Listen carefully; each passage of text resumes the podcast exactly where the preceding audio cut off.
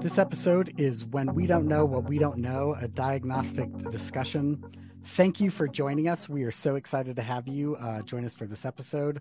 Tracy, tell our fine audience why they need to listen to this conversation. Hey, everybody. You may remember a few episodes back, we recorded a segment called The Tech Includes the Humans. And this is part two of our discussion, which we promised at the time and it gets into exactly why digital transformation gets stuck and what we're doing about it and our framework for understanding how to get it unstuck. This is also an episode where we dig into our own philosophies around change and we do respond to some of the discussions we've been having and unpick some of the difference between the small and large contexts in which digital transformation happens. Also, for our friends, I think we've shouted out to no less than 10 of our friends. So if you hear your name here, please don't be surprised. Hey, Tracy. Hey, Tim. How are you doing? Good. Um, yeah. How are you? I'm fine. I've, I've, this week has been kind of bonkers, but I'm fine. I'm absolutely fine. Tell us about the week. What's bonkers? Um, Does anybody I... else say bonkers? I feel no. like we want to hear from any listeners who have said bonkers in 2022. Actually, sorry, in this decade, anytime yeah. in 2020. I, you know, first of all, I wholly own that I feel like the best period of my life was circa 1975 through 1980 ish. You know, so all my references come from that era. So, like, bonkers and far out, man. You know, like you might as well just put a Cheech and Chong record on constant replay in my life. Was you know? okay, so did people say that makes a bundle of sense back then? No, that's totally I, made that like, up. That's like 1917. No, okay. No, that's like that's agricultural like you know. No, that's Midwest, a Tracyism. That is a trademark Tracyism. It is. Yeah. Bundle right. of sense. Uh, I've also started using different words for real things. So our family doesn't actually use the word windmill anymore, even though we have many of them on the hills outside of Livermore. They now use the appropriate word that Tracy invented, and that is hoobly boobly, which better conveys the motion of the device than just using windmill. So I'm stuff sorry, like that. Just, I would not buy in on that one at all. Goes the can of worms. all right, cool. Uh, this yeah. week, this week was interesting. Yeah, you. Um, so, well, uh, okay. On the personal front, our dog got surgery. I know. And um, for like, okay, I'm Montanan. Yep. I come from ranch roots. You don't do surgeries on dogs. Like that's. Just, this is 2022. Don't. You actually do. Uh, well, yeah, exactly. I, it's just like you know. Um. A- anyway, for like this was, this is a clear act of love. Um, for my wife, uh, and dog, uh, but more for my wife. Um, but also like uh, a clear uh, act of survival because I don't want to have to find a new place to live if I had said no to that. So, like, See? let's be clear, it was like also motivated by self interest. But uh, he's doing great. Uh, he is hobbling around. It's like an like the equivalent of like an ACL, you know. Um, and um, you know they shaved half his leg, and he's he is not socially savvy enough to be humiliated by that fact. Our other dog was, but little dude's just like too derpy dude. and happy about life. Yeah. So he's such a in the moment animal. He is such I, an in the moment animal. I love the, him so much moment, that. That is the know? perfect way to say it. Every moment so, is the moment. Yeah. Yeah. So he's just like, I'm here now. I don't know what happened before this, but I'm here now. And you know, and no thought to what's next. Yeah. Absolutely. I'll tell uh, I'll tell everybody I'm going to be probably a little looser today than I usually am because the other thing that happened for me this week is I got COVID shot number four. Um, and Amy and I were talking about this last night because we both have immunological reasons for this uh, that are real. But I was like, I, I had to like black out yesterday after like half a day. I was just like, I have to go to bed, and I've I've determined that science hates me is what what what is true. You know, because I mean, I will gladly go get COVID shot number five in the fall, but these things wipe me out for like a full day. So, and then they kind of make me all fuzzy, and then I'm like, you know, prone to saying things I, you know, have learned to try and filter or make the attempt at filtering through the oh, years. Oh dear I don't lord, know. that's terrifying. As Yeah. your pod, as your podcast peer on, you know, and co-host, you being looser than usual. yeah. Is, Woo! Gonna be yeah. Here we go. Here we go. So Um, okay, so this was a good, this was a fun week for you and I. We got to do Yeah. quite a few interesting things together. So, one was we did a diagnostic review, which we're going to be talking about what the diagnostic is, but we got to do that with a client together this week, and that was that was great. Um, and then the first advisory meeting for Pond. Um, yes. which was so interesting to meet the Oh. other advisors who are just like amazing individuals Yeah. and so so incredibly fun to uh, We- to be on that board yeah I like first of all, we love Pond. Uh so for folks who are listening, joinpond.com. Tim and I are both on the advisory and I have to tell you from where I sit in this world, I am very used to walking into a room and within minutes being like, okay, this is my room. I will act accordingly. Or I will just sort of sit back in my like little sort of black trench coat in the back corner and quietly sip a soda while everybody else does things and observe, right? Those are my two modalities. That advisory board meeting was one of the times where I was just personally like, y'all are scary smart. Y'all are terrifyingly experienced. Like, I don't know why I'm here. Like, what what what value am I bringing? You people are are like I those folks are so cool and I am so excited for for working with them. It I I can't stop gushing. So there you go. yeah And we just set I- up the advisory board Slack today, so that was fun too.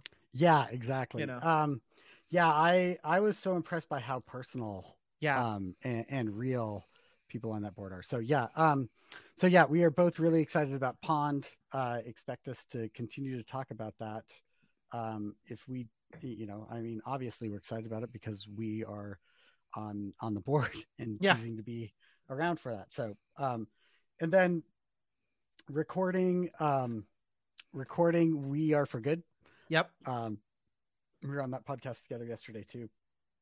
Really, really fun. Um, I feel like we did. Oh, just just client meetings this week were really fun. Yeah. And so um, Client I gotta say, it is, you know it is what we do. Man, what we do, what we get to do, is just really, really amazing, and really fun, including uh, being friends, working together, podcasting together, all of that. So, anyway, it's a good week. Um, I also, this was not with you, but I also got to speak to a group of um, executive directors from Montana Nonprofit Association about crypto and why to receive crypto donations. And uh, that was that was one of the more fun talks I've given in a really long time. Partly because I I was so open about what I don't know about it, and um, and so it made it it made it really fun um, and uh, in a good conversation. So in some Uh, ways the what's going on with crypto and web 3.0 reminds me so much of what was going on when html hit like the 1.1 or the 1.3 release in the late 90s and everybody was like you need a web page and people are like why and it was like because Yeah, you need it pages. you know and and and the use case will evolve you just need to get the thing first right Yep. And that's Exactly. kind of where we are in the industry Yeah. as crypto comparison. and i think honestly what i would say to the folks who who run apps who listen to this particular recording is look there are becoming more and more legitimate means by which your online donation platforms can accept cryptocurrency please go investigate them this is going to be incredibly important for the nonprofit ecosystem and by virtue of your investigations you will help move that needle forward and legitimize this as a tool and not a fascination, which I think is an important distinction. Well, and also you don't even need to know anything about it to just go to every every dot org. And this is the first thing I said. Like I'm going to skip to the end and save you a bunch of confusion if you don't want to listen in, if you aren't if you don't like if this is not a core part of your strategy, then just go to every.org, sign up for their widget and like then you can at least be like, yep, we accept crypto, on to the next thing. Your board is happy your you know donors are happy and that's fine. And even if you want to learn more in the future start there. Yep. do that you know do that process um, start accepting and then you know six months a year from now you know uh, it, if it gets more advanced it gets more advanced and so yeah it was fun in fact i'll put um i put a pro con list together for it um, and i think it's very pro but there are some things to be aware on it and so uh, we can make that part of the show notes um, I think so so. people Like can download that so folks yeah, know or PDF. I've mentioned this before on recordings, but I'm midway through my project of can Tracy mint an NFT. Uh, Interesting. and it's and it's that. Yeah. yeah it's a multi-step process uh and it and it requires connecting things kind of manually that you would expect to be connected automatically based on behavior of other tools on the internet but that's just not where things are at yet so maybe in the future once i actually mint my first nft which i'm getting very close to uh i just need to read because the implications of what you're signing up for are kind of interesting and i'm like okay like before i put money on this how what is the implication of what i'm doing? But i, I want to report back on that because you know this is a way that we take ownership of things in a new framework and i think that's the that's the nature of the experiment Um, Yeah. I, I think that's that's right, and that gets into blockchain versus cryptocurrency, which Yeah. is you know it's not just fintech. So um, anyway, it was great, and it was really fun to put out the episode with Justin Edelstein around oh, um, yeah unblocking blockchain. i So love justin i, I miss i miss cloud focus weekly that was I do too. That for a an long time that amazing podcast was Yeah. so fun Right. Yeah. um so justin and and jason and and larry because i know larry you were sort of the silent partner on that but uh you know justin and jason man anytime you want to resurrect cloud focus weekly even just for one episode it could be like cloud focus hey we're back like Yeah, that, that was right. so much fun Yeah, so yeah. Cool. Okay. Um, so on to what we are talking about this week, which has been a great week. Um, we're talking. I think I want to. I, I think this episode might be called "When We Don't Know What We Don't Know," and I want to. i'm going to shorten that to unknown unknowns but Don't you even start with me on known unknowns, unknown Yeah. knowns, quadrant craziness, like whatever. no it's, i mean the poly scientist in me is like why can't we can- just call it unknown unknowns because I already named it for one thing. Um, this is how is, why it matters. we don't know what we the way. don't know. okay, so uh, you can call it what you want, but uh, John Carlos, w- when we don't know what we don't know, and I'm talking about everybody. And what came into sharp focus this week was Yeah. I got fed up with something, and I'm so tempted to spin this as I was brilliant, but I wasn't.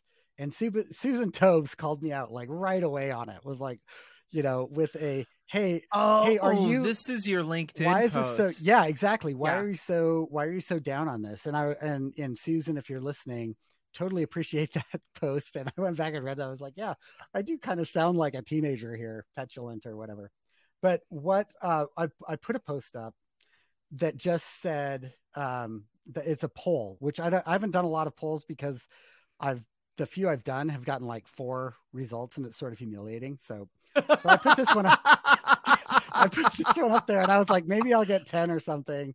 Didn't know what to expect, but I just said, who's responsible for the general lack of digital transformation in the nonprofit sector? And then, uh, and then I just made four options, uh, which is all you can do because I would have made more. But uh, so I put nonprofit leaders slash boards, fundraisers slash philanthropy, tech platforms slash consultants, and then the last question is what's digital transformation? yeah. So uh, we have it, it now has 66 votes. There are four days left. It will be closed by the time anybody hears this, but um, uh, but we would still love to know where what you would have voted for on it. Um, and so here's the breakdown: nonprofit leaderships and boards ha- currently have 62% of votes. Fundraisers and philanthropy have 30. Uh, somebody finally put down tech platforms and consultants. There are two of those. And then the last one, there are three votes for what's digital transformation. And um, and then the comments are just really yeah. intriguing. Super um, golden comments. And in you know, and and when people started taking it seriously, and I think Tim Sarrantonio like was like, "Hey, there's no nuance in this," and I think so. Lesson number one: blame doesn't like blame is a an act of removing nuance. Like what you're trying to do is just blame somebody, and so nuance actually gets in the way of blaming. Nuance and gets this, in the way of blame. This is absolutely, absolutely a blaming and uh, and very much an unfair poll. Like I'll just own that right away. Like, um, you know. So first off, you know, like, and Tim Sarrantonio then said he he wasn't voting for a particular reason, and then cited uh, Amy Sample Ward who came in, and and I think like for very good reason brought the hammer down. They they did, and and and they did it by pointing out that you know um, that this the digital transformation uh, part of this is societal investment, which is government yeah. spending, basically. And and I was like, oh well, there's funders and philanthropy, and he was like, nope, top fifteen foundations, it you know could not cover this gap. And here's the you know Council of Nonprofit data to support that. And I was like, okay, you win, fine. Uh, well, so thanks, Tim, Tim Sarrantonio. That was great. Yeah, well, I mean, thanks to Tim Sarrantonio and thanks to Amy Sample Ward because, like, here's the thing that gap is billions of dollars. I know you say this all the you time, know? and it's it's I, I gotta say, like I think I I think in different ways. I think larger or I think large, like I can scale out and in, but it's in a different range than you and Tim and Amy. I want to be really clear about that because it's not my instincts, but it is yours. And you've said that multiple times. This is a $5 billion problem. Yeah, it at minimum. At minimum. And what yeah. kills me, what really kills me, like I'll be honest and say I responded with like, oh, philanthropy is totally the problem here. But not I don't think well, there are two things. One is I responded from that way because of Amy's answer, which is philanthropy perpetuates system of powers and injustice even if it does so accidentally, by playing into the framework that charity in the first place should be under resourced based on, you know, we were talking about on the We Are for Good thing, you know, the Protestant work ethic, right? Which is just systems of power and privilege that have matriculated through our society, you know, for 400 years. And the fallacy of that thinking is thinking that you know, we shouldn't have a society that actually looks at a safety net through an equity lens and that that is the job of, you know, not the government and not uh, rich people, you know, to jump in on. And I'm very well to do off and I think anything that pays fair share is important because there was times in my life when I wasn't and I needed that and you don't know when that circle will close itself on you. You really don't. Yeah, and I I do that is the thing that is not like I I don't disagree with all of that and I'm still also like okay, but we are where we're at. What's next?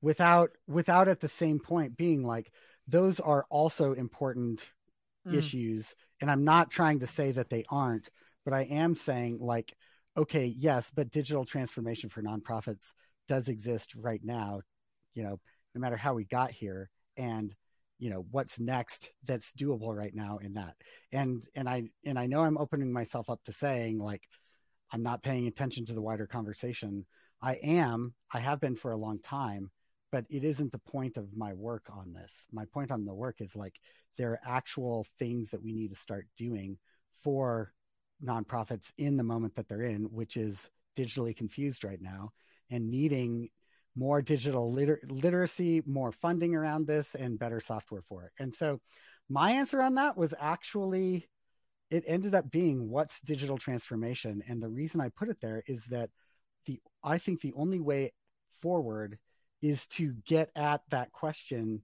with services that aren't just building the tech but are building the human stack right? That are around digital literacy. And right now those those services where they exist are not precise. They are like there's a lot of warble around it. Um, the way that i think there was in early software development that became aligned around methodologies. And that's why i just say until we have a digital transformation methodology we you know the industry is not prepared to know what digital transformation is in a way that it can deliver. So i think all the rest of it is it does look like nonprofits are responsible. It does look like philanthropy is like not doing stuff. And it does also look like to me like consultants are ignoring the real issues uh, around you know usage and utilization of the technology that they're providing or that they're implementing.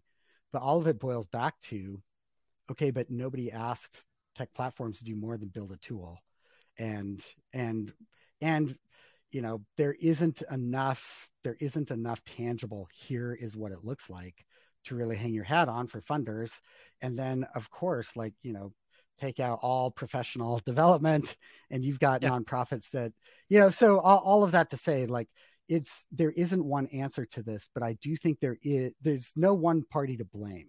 Like yeah. i'll be clear about that. Like that's an unfair assessment. All of you that answered like that's an unfair question. Absolutely it is and that but i also want to point out that blame is currently happening. And so I, I actually like that this just exposed it. it was like then if if that's the way it is then let's let's not blame and let's start saying like what is the core issue and i would say um, until we identify services around digital transformation like that's where we're going to be stuck um, well i mean which... I, I would actually say three things maybe four thing number one is what i thought was funny about that poll was tonally like yeah, you're usually the more like softer one on LinkedIn. Like I'm usually the one on LinkedIn. It's like, here, read this, morons, read it. you know, like that's kind of how I am. Is understated. Yeah, I it's mean, just like you don't really, you know, you don't need to say it because I'm just like read this or like you know live in 1922. You know, you know so you know it's it's people expect that from me so tonally like people are like okay whatever this is like obviously something tracy wants me to look at i'll look at it and just ignore you know their own sort of like dismay and disappointment with like society at large um so i think that was funny i think if i had put that poll out people wouldn't have even it wouldn't have even registered because it would have just been like oh it's just tracy being tracy they're just trying to be provocative but you know, that was a good utilization of provo- provocation, I thought. Secondly, you know, what I would say is to your point, this is a both and, right? We have to focus on the things that we know we can change, but we can't lose sight of they're rested in systems of social power and social privilege and frankly public policy that shape outcomes in ways that even the best intentions can't always overcome, right? And, you know, that's been the history of movement organizing in some ways is how to overcome those systems and make real change. So I would say it's a both and. I would say this kind of work that you're talking about, which I know we're going to pivot to in a moment, um, needs to be rested in a better consciousness of those systems of power and privilege. And that gets right to the heart of what Amy was saying on that. And, you know, so, you know, you're right. Like, this is not a like everybody's wrong. It's like we're all looking for answers, right? And we're all looking for answers with the skills and the capabilities and the insights that we've had because we all know change is needed. And I think, lastly, what I would say is, um, it was just really funny like watching Tim be the center of controversy. on LinkedIn, I was like, "Oh, I'm getting my popcorn and I'm just sitting back and I'm watching this because, you know, it's it's just a fun little way to point out that we all want to do better, you know." Well, and it didn't go like there was no trolling and this Yeah, is what I oh, really no, no. appreciate it Yeah. like people people showed up to say what they thought and i i couldn't have asked for anything more and i didn't mean to be throwing out a jab or anything with the question. I actually feel like it is a question that's been bugging me for a long time. And and like i said i just want to know what people thought and like I, and i got it. It was great. And Yeah, um that was and a I hope really the great conversation keeps keeps going. And i also don't like i was not a ringleader on that one. I think that there i, I think a lot of stuff emerged. And i want to like let's thank kevin bromer for coming out Oh, because we haven't heard from him in a minute. And uh and I, I i think what i loved about his response which was like it took so much area it was like three comments but it boiled down to at the end of it like the power of roadmaps yes. and i And, i and just the power of vision and double- strategy. Yes. Yes. double underline that and well i i think he wasn't saying i mean yes it does require strategy but what he kept saying is a simple one's all you need. It mm. doesn't need to be big. You don't need a like you don't need a weekend retreat to pull it out. Like just a you know um just just you know that would be enough um and so okay so let's Yeah. get into it I will thought- say, I, I will say, the way that Kevin wrote that, though, like I so appreciate it I because. I'm usually the Yeah. one, and I've made this reference on other recordings. I'm usually the one who's like, I'm going to open the tone of verbose arcane knowledge and just keep going until I run out of character spaces and then keep going. And I was like, oh, Kevin, I love you. Like, I was Yeah. like, yes, yeah. exactly And and you're right. Like, we don't need to lock ourselves in a room for four days and come up with like the perfect. What we need to do is have a compass and know that we're going in a direction. Yeah. totally You yeah. know? yeah we yep I, I i think that's great that makes me that makes me wonder and i may actually reach out and ask leon wilson like hey like scan this and then as kind of the the historian around this i Oh. would love to know what And Sam. Caplan, by the way, over at Submittable, Yeah. just did a podcast with Leon as well. And if folks Yeah. haven't dug in on that, go Yeah. do it. I I have Yeah. such mad respect for for Leon and Sam both actually, but Mhm. Leon's got a perspective on our industry that is rich, informed, accurate, and just spot on amazing. Um, okay, so all of that is to like that's a long, very long-winded way of saying um what like we're in a moment where I believe the best way to describe it is to say we like we we the collective, we the industry don't know what we don't know right now about digital transformation for nonprofits and all of the all the work in the last decade that's been done by like Deloitte and Kenzen and all, McKinsey and like all all of that work rests on and a you know kind of this bedrock assumption of professional development that doesn't exist here. And so the whatever models have been emerging for the you know for-profit business uh, I are are not applying for whatever reason. I, I'm putting out an assumption that I think that it's because Yeah, the hyper nuanced Tracy right. just wants to jump in on all over this, but No, I'm just no, going to let you that. keep going. Right. Thank you. Yeah. um, and so, you know, I I will I, will also say because I have invested so much thought and thinking into this for the last year.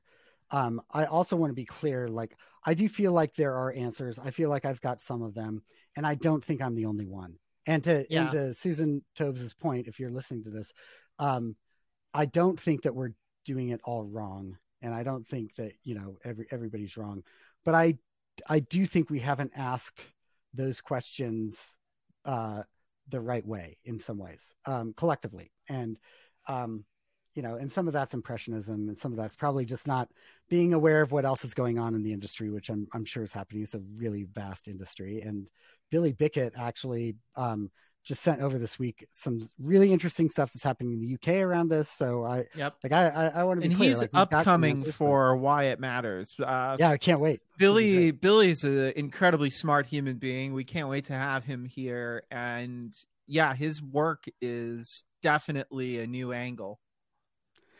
So all of that said, and yes, I agree. Cannot wait to have Billy Bickett on here. Um, but all that said, what um, what I want to do is break down what we've learned from the diagnostic as an introductory tool for us to just learn from our own experience, having done this now.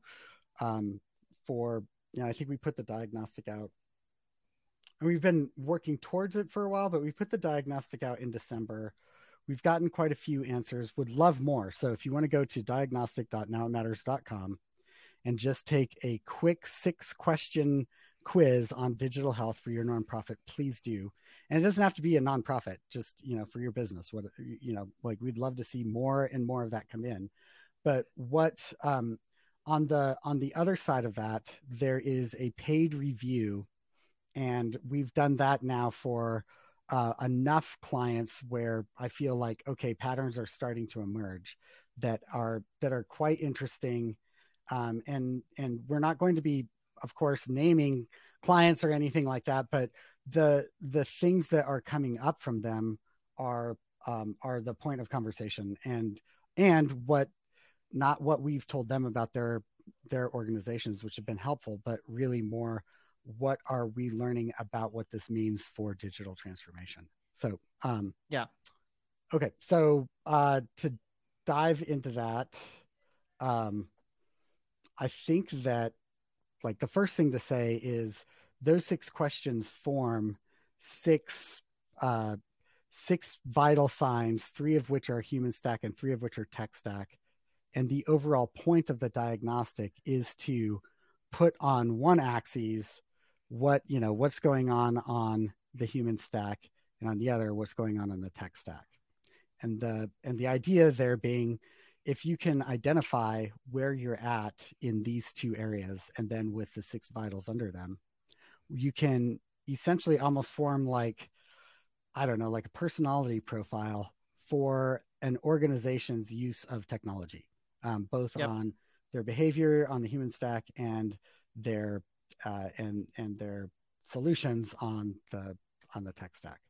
Um, I think what I'll add to this is, you know, Tim and I have been working together for two years, and you know, when I started working with you, Tim, I took a sort of like pickup trucks worth of like notes and drawings and frameworks that I've been noodling on to explain this phenomenon. And I was just like, here, nobody's wanted to do anything with this. Here you go.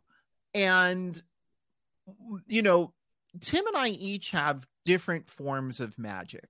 And I really want to call out that this is your magic. Like I have different magic. I can do different things with technology and business owners and yeah. To the point about so you forth. and you Tim Sarrantonio and Amy Sample Ward, like yeah. that, I I agree with. Yeah. You know, so I I have different magic than Tim, but this really is like I couldn't get here in a way that this does get here, and this is after you know first legal pads and then digital pads of countless frameworks and diagrams and like A to B lists and relationship lists. And so, what I want to point out is the simplicity of this is the point. And it's taken a long time to get here. Yeah, th- thanks for that. And um, the the goal was to create something that my mom could take um, and and understand um, not that she works for an organization that uses this, but um, if she did, I would I would want it to be aimed at her level of sophistication. And so the language on it is really plain. And I I always make that point because it feels so intellectually light or yeah. something. Like so, you know, my background's in econometrics. I you know, I like I want to get in here and start thinking about things like heteroscedasticity and should this be run on logarithms? You can't say that word and, on this podcast. And, That's a dirty word. and you know. all of that. And so um, part of what I had to give up is that you don't need a sample of 30 people. Yeah. You don't, you know, just to even hit like statistical significance. That's not the point of it. In fact, I I have taken this with uh you know like a, a, as we saw on the We Are for Good podcast podcast. I just took the answers from Becky, no comments, nothing else about that, and just like said, "Hey, here you go. Does, this does this look anything like what you're experiencing?" And it did, and I think that that's part of what's interesting, and it goes back to part of what we say about the human stack, which is like the human stack is full of incredible processors and intuition is one of the advantages of the human stack that doesn't exist necessarily in the tech stack um, and so i feel like you can rely on that human intuition human intuition and just even if you've got a sample of one say hey this is kind of what i'm reading from that but as you and i saw when we had uh, when, we, when we were working with um, you know with the one that we got this week that had over 30 answers in it like it it also crystallized a lot of other pieces to it so we've done yeah. Some with a few some with a with, with more. And um and the the answers really do like you can fill out a picture in a different way but you don't i think my point on that is i agree with you on the simplicity that you're just trying to get the shape of it. Yeah. Um, and what you do next is what you do next right? Like I've done strategy papers for a myriad of organizations. And when I do something like that, I'm generally like, okay, here you go, take it or leave it. But like, you know, not for nothing, I've been kind of noodling around this world for 20 years. So I know a little bit of something. And here's my perspective. And sometimes those things just get immediately shelved because people don't want actual action. They want information and they want that information to align with their thinking. And when it doesn't, I've noticed that's when these things get shelved.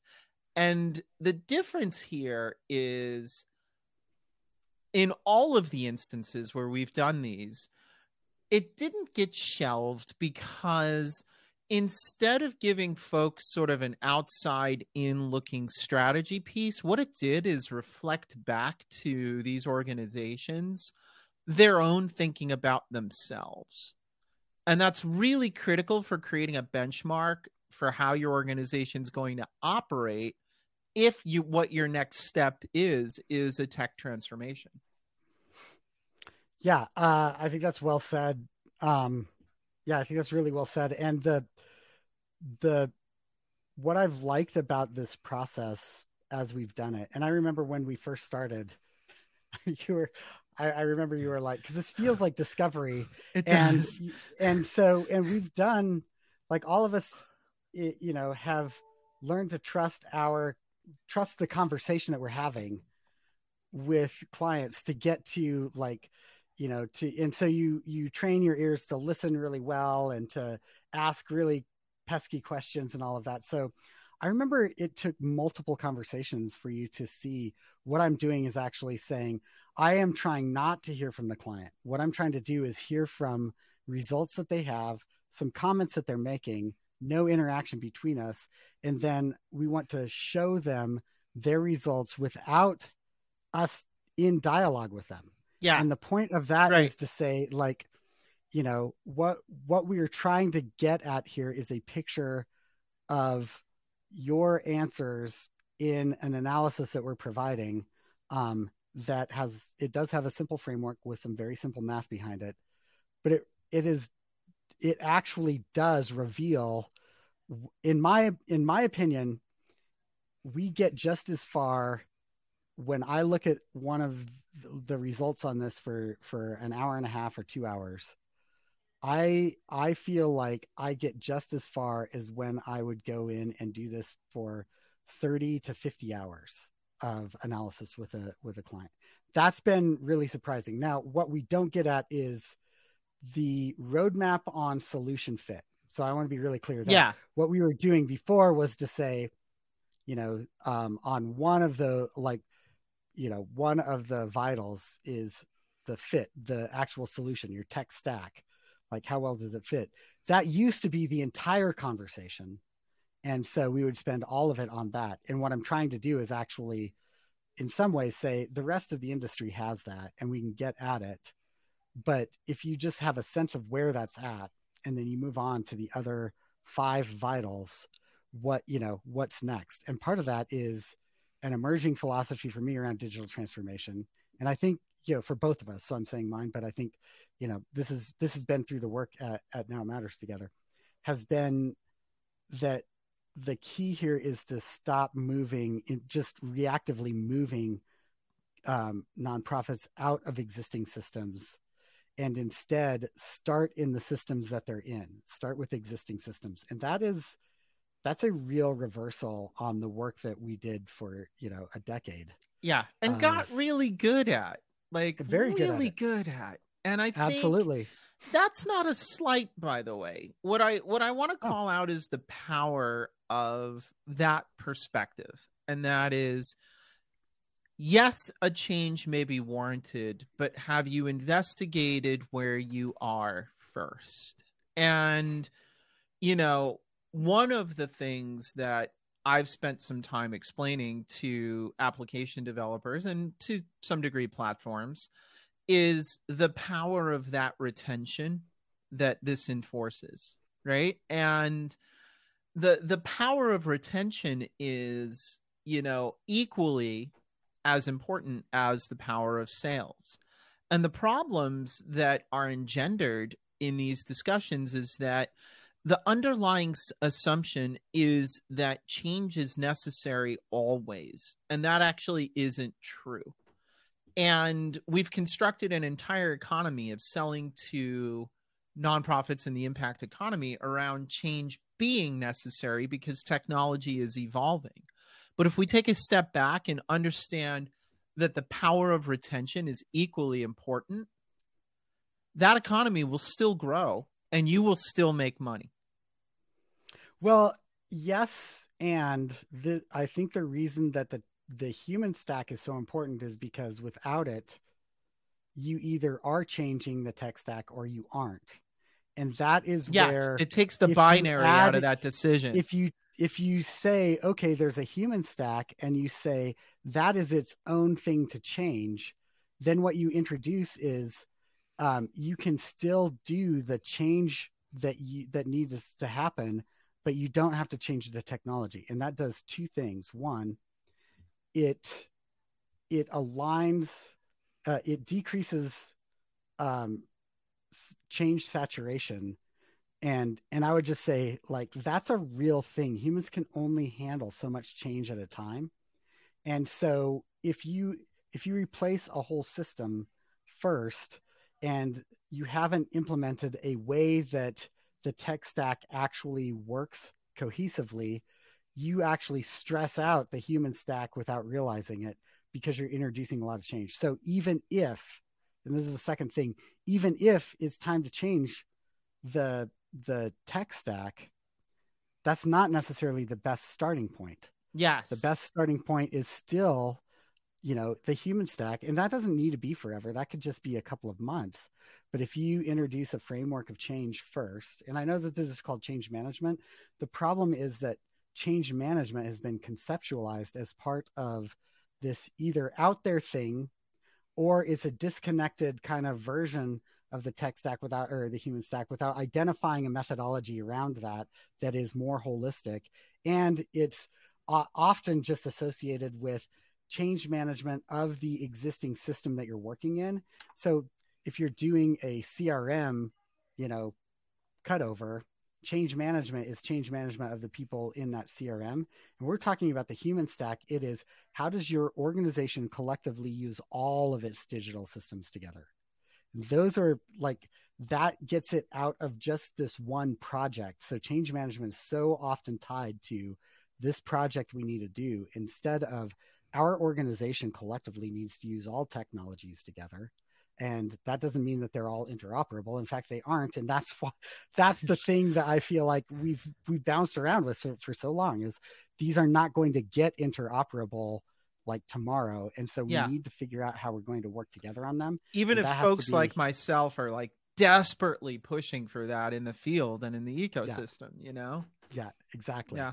Okay so um i realize we're like um we're we're we're getting high level here. Just to explain the framework really quickly then there's solution on the tech stack. There are three vitals: solution fit, and, and solution fit is basically tech stack. Uh, there's data quality and there's utilization. And the idea here is, you know, I, I, think I instinctively, when we started this, was like, okay, what we need to test for is things like change management, governance, adoption, right? Uh, because those are the big ones. But the more we dug into that, the more we realize like adoption is a system and an outcome. It's a thing that happens when other things are in place. Same thing with governance and even to this, even change management to some degree, um, which um, I think, you know, you can't get at those as directly as I think we have thought in the past. And instead, those are things that happen when you put other actions in place. So yeah, the the point of the vitals is what things do you, what things are there uh, which what are the input things that you can actually do something with? So i think also what's important to point out about the utilization metric is that unlike adoption which i think really is centered on a binary kind of input like are you using it? Are you not? For how long are you using it?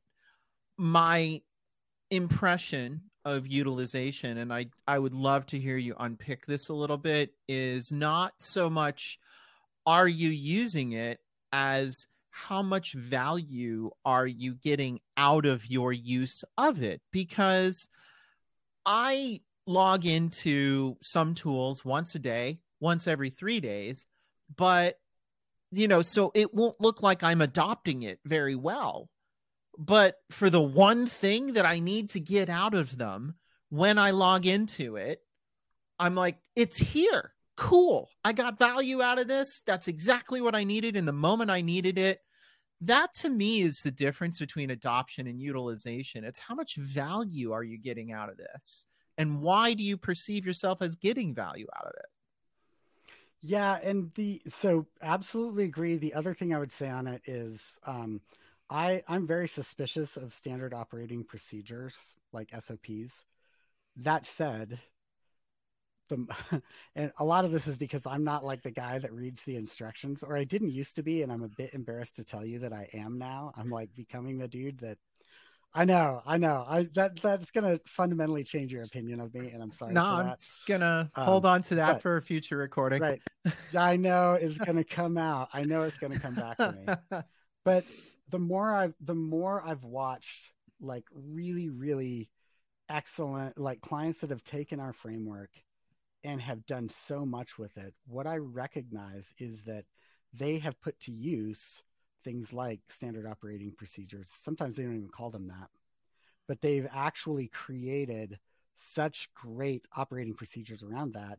And so some of the utilization is okay do you do you as an organization even know what you're supposed to be doing in the system? And then are users doing that? Um, and when and the other the other part of the vitals was looking for some of the key indicators that you can make decisions when compared to other things. So you know in the case of um, in the case of looking at we are for good one of the things that was really interesting was that they had such a strong solution fit, which we're often like if we're working with uh, with clients a lot of times because they have a low solution fit. Like that's one of the reasons that they're coming to us.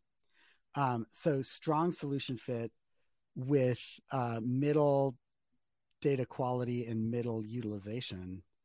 Uh, you know that's a very different profile and says something very different than like an organization that would have high solution fit, high data quality, and almost no utilization, which we saw from another client. And it was, we were like, okay, this means that they have somebody in there that is doing it all. And a lot of them are just doing stuff on paper and then like shoving it over to somebody that is doing a lot of data entry or doing maybe better like some imports and people are doing stuff in excel which is what they it, which turned out to be the case um, and so I, I think that the the point here is that these vitals aren't independently important. They are, but they they together they start to form a picture about what's going on. So those are the three tech stack vitals, solution fit, data quality, and utilization. And then on the human stack side, we have system sustainability. And system sustainability is is your system getting a little bit better or worse over time? And I can't remember precisely the way that we asked that question, but this is not around organizational sustainability. This is around when you look at your digital systems, like, do you feel like we're trending towards it getting better or are you trending towards it's like falling apart? People often have very clear, like, if you frame it that way, um, that you know people usually have fall on one side or the other sometimes they're kind of in the middle but but that that's that one usually helps um and then digital strategy which really is about like do you feel like you're you know where you're headed as an organization around your technology and about around your your systems and, and by the, last, the, way like oh. that digital strategy thing that gets to the heart of our discussion earlier regarding you know Kevin Bromer's comments, Absolutely right? Like, does. yep. I grew up in the era of tech where where things were slower and more predictable. So my digital strategy was hardware replacement cycles and and things that we don't really consider anymore to be strategic but just operational but back 20 30 years ago they were strategic right like thinking about that was strategic so that gets to the heart of some of Kevin's comments. It doesn't need to be over over uh gilded. I, I think that that lily yep. doesn't need to be gilded very much. Yeah, yeah, I think you're exactly right about that. I want to come back to the who does what on these mm-hmm. when we're mm-hmm. thinking about them. Um, but you are you are correct, um, and so is Kevin. That like, hey, a sense of direction is you know um, is key a sense of direction that is written down and other people can see and create visual expectations for um, is like a thousand times uh, uh, you like you get a thousand yards for that one shift in is written down people can see it. Um, and so you know even if someone knows kind of where they think things are going as soon as you put that in a form that people can look at and start to hang their hat on, uh, it, you know that that becomes exponentially more valuable. Um, the other the other thing we're you know we haven't really talked about, and this is where digital strategy is one of the first ones that creates a big pull on this is what happens on the edges of that. So the low side of digital strategy is reactive, and yes. the high side of digital strategy is strategic. And so, um, and one of the really interesting things is, you know, almost immediately what I look for is where is their sustainability and where is their digital strategy? And I don't even care somewhat if they're both low or if they're both middle or high. But when I see one that's in one direction and the other that's in the other direction, then you like that is where we find some of the um, in some ways the easiest things to fix because there's some something you can do about it but like a lot of times what you see is uh like high high digital strat or yeah high digital strategy almost over strategizing and low system sustainability. And a lot of times what you see in that is a strategic leader a strategic thinker like me who is in tactical meetings and changing my mind every 10 minutes right? Like you worked with me and you are you and i have very similar personalities. Like we should not be running tactical meetings tracy. No, you and I, I should not be running tactical meetings because we like we like shiny object syndrome is not just like a theme for us. It is like a way of life that we've parked in and you know and so and that's really important on the strategy side. But if you over strategize on that what happens is that you create unsustainable expectations. You can't introduce any accountability. And then you're focused on like re road mapping and getting that thing dialed in instead of just like the simple things of like data quality and, you know, like fixing the issues that user are users are actually raising. So, no, I think that's right. I think, I mean, what's funny is it's not like us, we can't do tactical things. It's just that we need to see that tactic connected to something in a way that I think purely tactical people don't. Like they're like, okay, you tell me to lick a thousand envelopes and mail them out, sure, no problem. And you and I are always the people who are like, yeah, no problem, we'll lick a thousand envelopes, but why? Like, what's the goal here? You know, like, is the I'm goal to sure get? that's where I'm at. you know- I feel like You know, within 10 minutes i'd be like okay how can you get a robot to do this and like i, I well what I, I i what i'd say on this is we absolutely see and i like i fall into this trap all the time i understand how important the tactics are. Yeah, like i see the value of them and i value them so much like i am often envious of people that can just go do the maintenance stuff and it like it's constantly ripping my life apart in all sorts of ways that i can find zero routine. It's just part of how i'm shaped and what i struggle with. And so um when when and i've noticed this too when you and i are working with someone who is just same thing every day does the the tortoise part of living and the tortoise part of tactics really really well. Like i have so much mad respect for that and that is the key to strong digital transformation is to treat it like tortoise not hare work. Like you have to dial it back to so boring that you and i cannot handle it and and that is that's a lot of transformation work is really slow and methodical on the human stack side I'm thinking of Um, every executive team meeting with Yumi and Rachel. oh my gosh i yes and yes uh, yes You know? and uh and sh- we should just say uh thank you rachel Yeah. for all of that participation and uh how many times you must have gone on mute and done push-ups so Yeah. Also, Um, thank you for making us both better and more conscientious managers and better and more conscientious thinkers about our work because it's really easy for people to be blind to their own impact. And you know this is a whole nother recording and frankly Yeah, we should have rachel on but we should you yeah. know being a conscientious it's okay to be you. Be conscientious about that impact of how you as a manager are spinning up your team like that was a huge impact on our executive team and that was amazing. And um and for years before that like this didn't this did not start with rachel.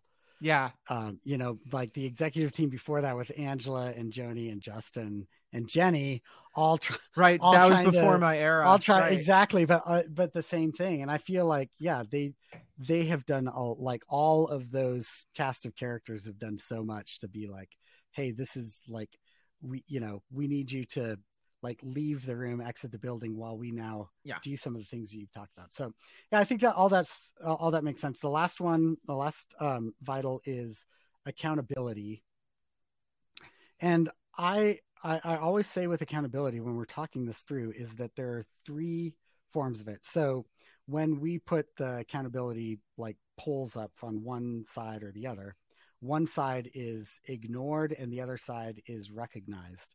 And the point there is that i think often i was raised thinking of accountability as you get in trouble if you do it wrong. And that is better that that's the middle ground type of accountability and it's better than the worst form of accountability which is ignoring you know and this is a parenting thing as well. Like the worst the worst thing you can do with humans is to ignore their efforts.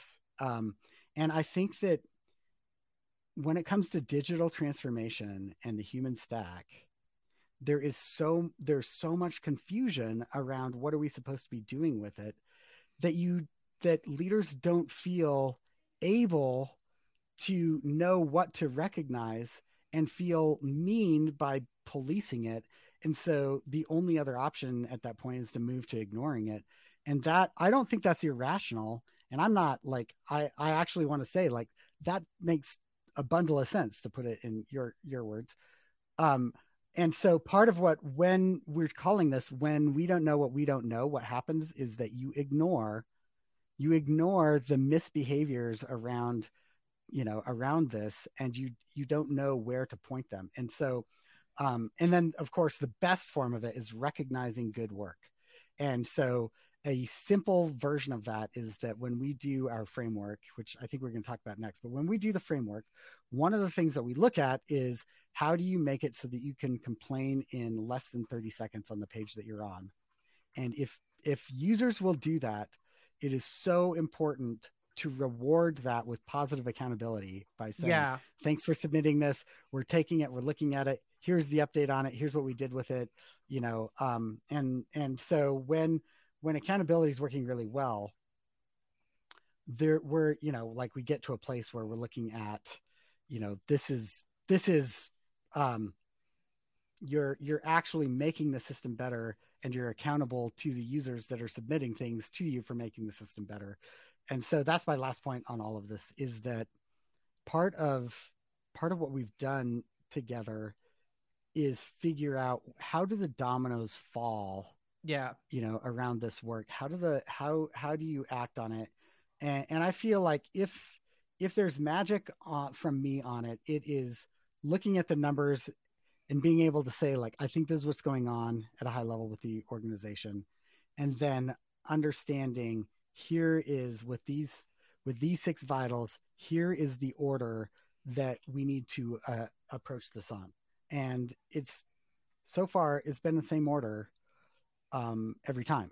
And i think that that's one of the biggest learnings for us is that there is a way to work on this. And kevin to your point the absolute first step is a roadmap uh, is digital strategy and starting there.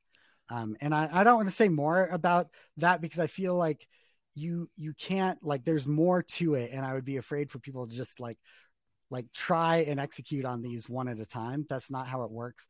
Um, I'm not trying to turn this episode into a sales call, but what I will say is the we have we have the diagnostic review to talk all this through with organizations it's sliding scale so that smaller organizations can afford it and and what we're able to do in you know a three hour session with a team around just understanding here's what it looks like and here's what's next for you.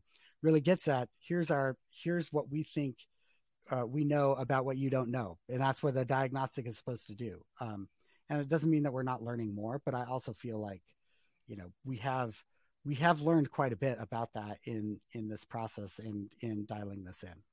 Well i would offer two things and then i think that's like the way to kind of wrap this up and put a bow on it but the two things i will offer is one um it's funny you take it to parenting which is absolutely a skill set that i'm learning and i've shared on this recording before you know i kind of grew up rough like we didn't you know without getting into the big story of it, which you can always listen to because I think I recorded a chunk of it. But, you know, it's taken my mom 85 years to finally say to me quietly over dinner one night, you know, hey, like your childhood was pretty heinous, huh? um, and, you know, that's all I need from mom, right? But why I'm even saying that is because this is sort of a no judgment, no shame. We're all products of our upbringing kind of process. And it is perfectly natural.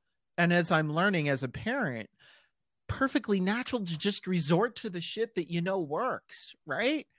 And for some of us, the the stuff that we know works isn't healthy for where we want to go and that's been a huge lesson of of parenting and i think leading organizations through this you know as leaders of organizations as business people you know we need to give ourselves that absolution of shame so that we can get to the heart of the matter and it is so easy to ignore things because our fears our resentments our shame our unwillingness to learn our you know, absolute insecurities as individuals will hold us back.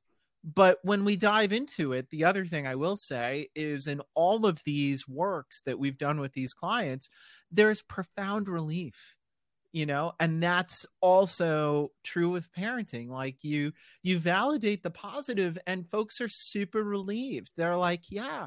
And if you're able to sort of shamelessly and forthrightly saying here's the stuff we need to work on it's actually profoundly relieving and that has been a common thread that i've observed in all of these engagements is the profound relief of just discovering what is yeah you know? i'm i'm so glad that you're i'm so glad we're ending on this point yeah and and it's a really important one which is that um what what we did set out to do was to say here are some handholds that you should not be shamed about. Like there's no good bad here. There's where you're at. And part of what's going on in the human stack is that human behavior is emotionally led, right? Yep. And so um and so if you if you if you like but these aren't emotions and I think that's part of the point is what we want to say is if you start to talk about these things you can start to get at the emotions that surround them. And when you unwrap those emotions and you're exactly right you make it a shame-free place to talk like doesn't like there's no moral failure for being where you're at on these on you know in this in this these vitals. Like that's fine it's where you're at.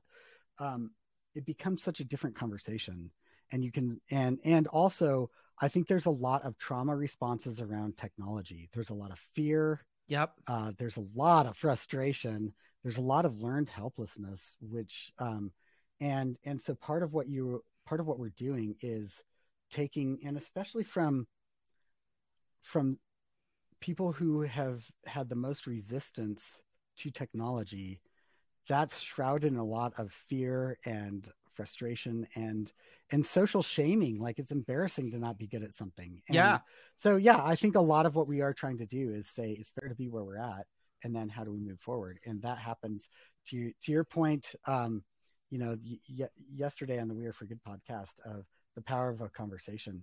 And Yeah. um and i think that what what i would say on the review is that when we host the conversation we can do it in a way that releases a lot of the tension that's existed around this for a long time because like they're like we're a new agent in the conversation. And we we can kind of equalize some of that and that's been really interesting to watch as well Yeah. And I absolutely think, by the way, Tim, you know, to to our earlier discussion around like what's the Tim magic, what's the Tracy magic, you know, is this foreshadowing? I don't know, but I think, you know, based on where you and I are going next, you know, you should absolutely sell this because this is Tim magic. This is the thing that, you know, I came to rely upon you for as a leader over the past two years and said, okay, like Tim gets this in a way that I don't. And I get some shit that Tim doesn't get, and that's okay.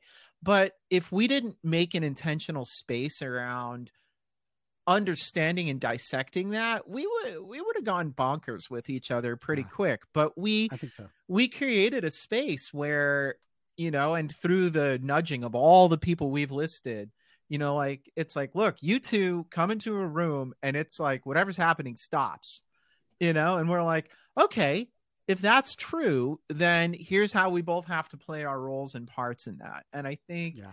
this is just another way of saying it's okay to have something that feels like an unnatural motion, but I don't look at my Peloton and wish I were biking on it.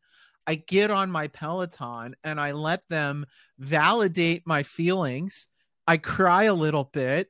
I drink water. And no matter how lousy of a day I'm having or how poorly I've done on the leaderboard, it doesn't matter because when I get off, I feel better.